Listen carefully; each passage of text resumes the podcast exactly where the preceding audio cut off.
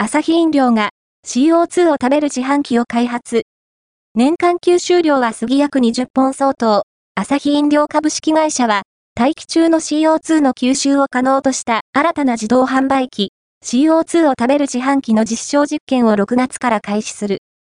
脱炭素社会の実現に貢献する国内初の取り組みで、吸収した CO2 を肥料やコンクリートなどの工業原料に活用する資源循環モデルだ。